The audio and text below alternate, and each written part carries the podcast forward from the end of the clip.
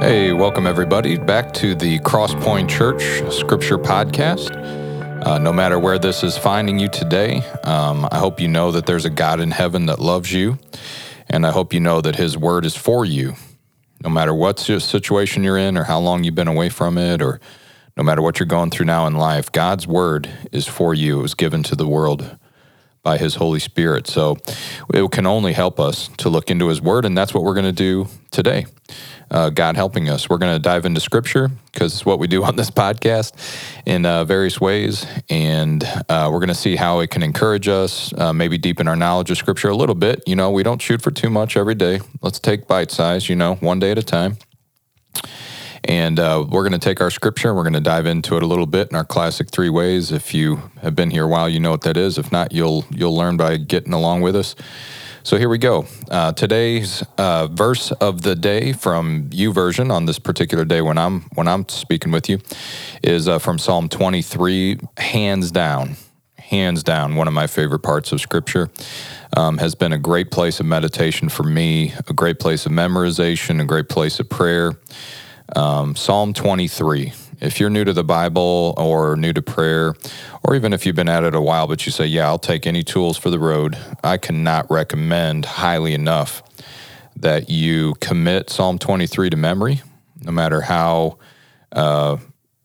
long that takes you or what it takes, just do it. And then once you have that in your memory, man, every moment you get during the day, you can just begin to roll these words over in your mind and pray them to God, knowing that you're praying His Word and you are praying one of His prayers that He gave to His people, Israel.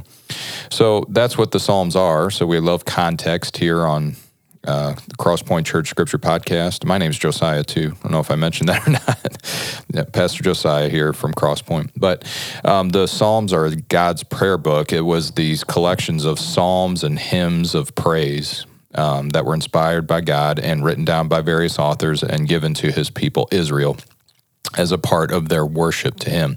And so we as Christians, especially here in America, it's been my own personal experience, and then I've heard it in my work as a pastor. Is one of the number one things I hear from people is, I want to pray more, but a lot of times I just don't know what to say. And that makes a lot of sense to me, and I've been there myself.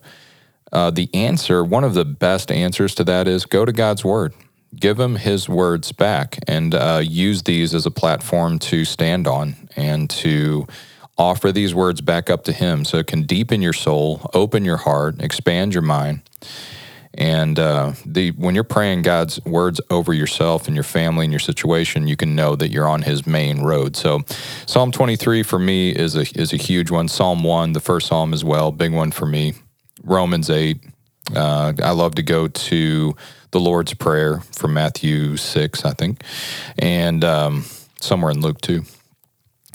And so let's get started. So our verse of the day today is Psalm 23, verses 1 and 2. So reading from the ESV, it says this, "The Lord is my shepherd, I shall not want. He makes me lie down in green pastures. He leads me beside still waters." Okay, Psalm 23, verses 1 and 2. The Lord is my shepherd, I shall not want. He makes me lie down in green pastures. He leads me beside still waters. A few things here. So first of all, this is a prayer, like I said, from most scholars that I read agree. This is from David, that King David of Israel wrote this as one of his own prayers, one of his own praises, one of his own hymns to God. And wherever it says the Lord, so in the ESV, it's capital L-O-R-D, the Lord is my shepherd. It was a way of respectfully referring to God without writing down His name. Maybe you guys are familiar with this tradition when they've believed the Lord's name was too holy to just be spoken in certain circumstances. And so here, that's what it means, the Lord. So he means the Lord, the God of Israel, the creator of the whole universe, is my shepherd. Now, you guys know, so many of us are familiar with the fact that David was a shepherd when God found him and had Samuel anoint him king of Israel. There's actually a little bit of comedy in 1 Samuel where Samuel comes over to David's dad's house, Jesse, and he comes over to Jesse's house and says, you know, I'm here because God told me to come, and one of your sons is the future king of Israel.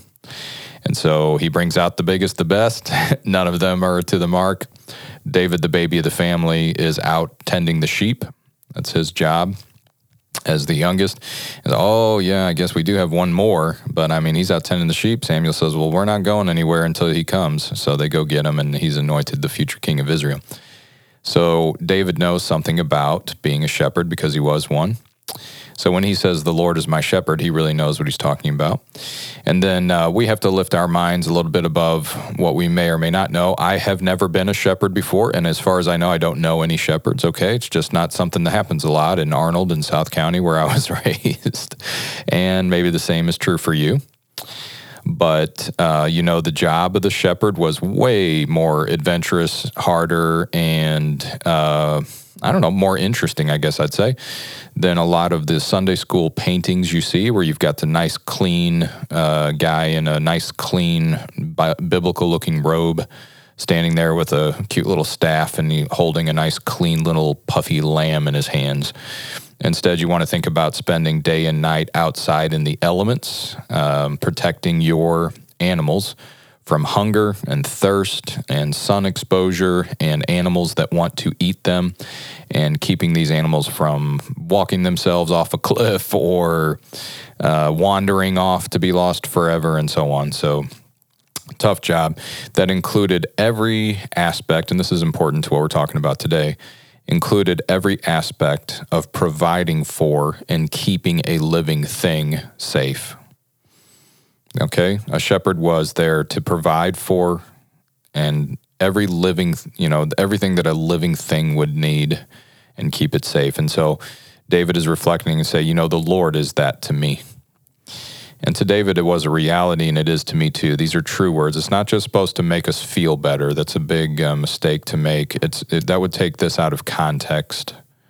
The Psalms are not written down to just make us feel better. They're a description of reality. The Lord is my shepherd. It's true. You know, sometimes we get it, sometimes we don't.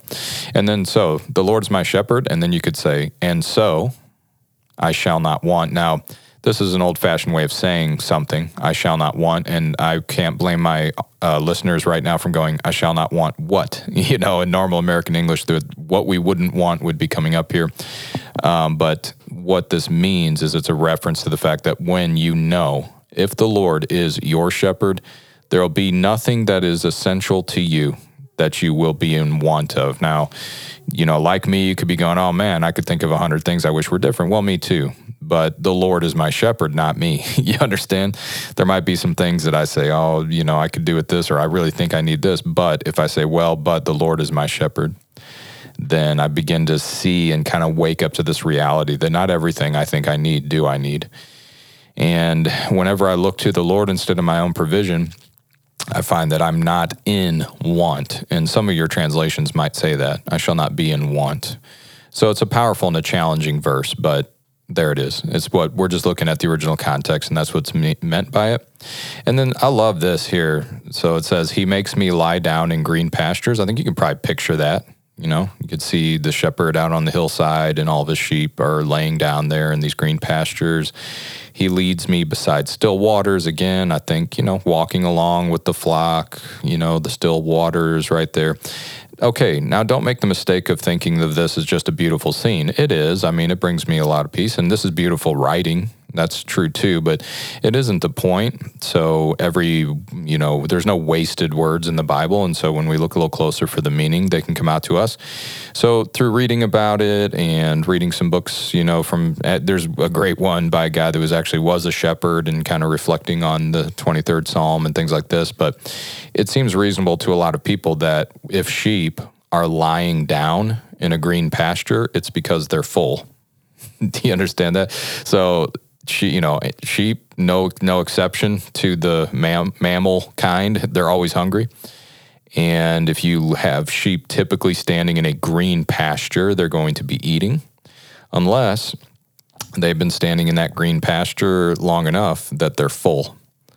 And so when they're full, they lie down. And so it's even more that, you know, it's all right. I was like, oh, that's a peaceful scene. He makes me lie down. Yeah, that's true. It is a peaceful scene. But even more than that, it's reflecting on the fact that when the Lord is your shepherd, you shall not be in want, and he will actually bring you to the point where you can lie down in green pastures. And I've been there before, and I hope you have too. And I mean in a deeper way, like in my soul, I've been in places where I thought, okay, with God's forgiveness and his presence with me and the people and places and things he's brought into my life, is there suffering and issues? Sure. But with the Lord here with me, I have enough. I can lie down amidst plenty, you know? So, all right. And then I think you can see what the next part is the same idea. He leads me beside still waters, so why would the sheep just be walking by the water unless they weren't thirsty anymore? Do you understand? They've had their fill. They're no longer thirsty. And so just verse 2 here, just two things, green pastures and still waters, lying down and walking beside, to just continue to help us to meditate on and ruminate on and settle ourselves in the fact that when the Lord is our shepherd, we shall not be in want. And then this is raised up a level. So, you know, with context, you always want to read the verses before and after. There are no verses before because this is the beginning of the psalm. But let's just do one more verse after, because what happens is it takes this whole sheep thing, lying down in green pastures, led beside still waters, and it elevates it a little bit now to maybe give us a way to picture this as humans. Okay, so the sheep was a nice picture, but we're not actually sheep, we're humans. So in verse 3, he kind of takes the same picture, elevates it a little bit, and he says, he restores my soul. He restores my soul. So if you think about the damage maybe that has been done to your soul in the way you've lived and the way other people have treated you and all this kind of stuff. Well, David was no stranger to that, but within the Lord's provision, okay, the picture is a sheep lying in the green pasture, but the reality, the spiritual reality in his life has been that the Lord has restored his soul. And I can say that for myself too, that he has restored my soul. He is restoring my soul. It's kind of a yes and ongoing project, and only because of that. So it's not because every single physical thing in the world that I could ever want has been given me. No, it's actually, yeah, there's plenty of things I could worry about, and there's plenty of things maybe it would be nice to have, but because God has restored my soul, he's gotten into that inner person and given me back myself and rescued me. I don't know what he's rescued you from, but rescued me from deep loneliness and an enslavement to narcotics and, you know, these things, self-hatred and a need to be right and deep unforgiveness and grudges towards other people. Because Jesus has poured his love and mercy and his wisdom and his light on these things, he's restored my soul. And so in a real way, that lie down in green pastures, walking beside still waters seems very real to me. And then led beside still waters, he elevates a little bit. He leads me in paths of righteousness for his name's sake. So a lot here, and maybe on another show we'll get into it, but those paths of righteousness, you know, to think of God's way, the things that he says are right, the things that he likes, the things that are good to him, kind of forming this path. I just love the sound of that. Something you can do to test this out for yourself is take the 10 commandments from Exodus 20 and just go over them and be like, yeah, I could see this is a straight and true path that if I followed it, I would end up somewhere good. And why would he do this for me? Because I'm so special? No, because for his name's sake. Because of who God is, he leads me in paths of righteousness because he is my shepherd. So, you know, I think you guys can tell I'm a little bit gaga over this whole thing, and that's true. These have just been very important to me in my walk with God. So verses 1, 2, and 3 of Psalm 23, just good stuff and lots of riches here, which, you know, wish we had time to go over, but it's okay that we don't, because on Cross Point Scripture Podcast, just want to point you in the direction of some good stuff. And you go get it for yourself. That'll be better for you in the end, okay? So there's the context. Now, what would this have meant to its original audience? That's pretty easy because as we talked about, David was an Israelite. He was one of the chosen people of God. He was one of their kings, their greatest king. And he is given these psalms or hymns of praise because he wanted the whole congregation of Israel to direct this kind of thinking and talking and praising and prayer to their God, Yahweh, who made them a God, who made them a people in the first place. So that's what they would be hearing. They'd be thinking about the Lord being their shepherd, leading them beside still waters, restoring their soul. He's thinking about them rescuing them as a people from Egypt, or making them a people in the first place by giving Abraham and Sarah to make them a great nation, or, you know, with David as their king, he's thinking about delivering them from their enemies, the Philistines all around, or they'd be thinking about Goliath going down with that stone slung by the shepherd David that took down the giant just because God said it was going to happen that day. So they would just be taking this as a description of who their God has been to them, and we can take it the same way for us. And then do we see Jesus in this? Well, I think you can see how we can. This is actually a description of Jesus. You know, he takes this to himself many times. The Bible refers to Jesus as the chief shepherd. Jesus refers to himself as the shepherd. The sheep know his voice, and so on. And so the Lord is my shepherd became even more vivid and clear to those who saw Jesus and lived with him. And for us, too, as we study our Gospels and we're able to, and we have the experience of the Holy Spirit showing us who Jesus is, he becomes our shepherd, and when we have him, he's the one who makes us lie down in green pastures and still waters. He's the one who has restored our soul. If anyone is in Christ, he's a new creation. Behold, the old is gone and the new is come. You guys remember that? He restores my soul. He leads us in paths of righteousness. That's why the Holy Spirit is in us. That Holy Spirit's building us up in righteousness and leading in us in the way that we should go. And he's doing it all. Jesus always said he did everything he did because the Father had sent him, and to glorify the Father that had sent him. So, yeah, not only can we see Jesus in these verses, but they're just a very great description of who Jesus was. And the psalm goes on as Psalm 23 is a great place to look for an Old Testament description of who Jesus is and the reality that Jesus lived in when he walked among us. Okay, so wonderful stuff. Man, I bless you. I bless all of you that are listening. I bless you. No matter where you are, I bless you in the name of Jesus. I pray that you are that he is restoring your soul. I pray that you are seeing and understanding God as your shepherd. If even you're listening to this from a hospital room, maybe you're listening to this from a lonely place, I don't know, but wherever you are, I bless you, and I hope you're doing okay and that you're leaning on God.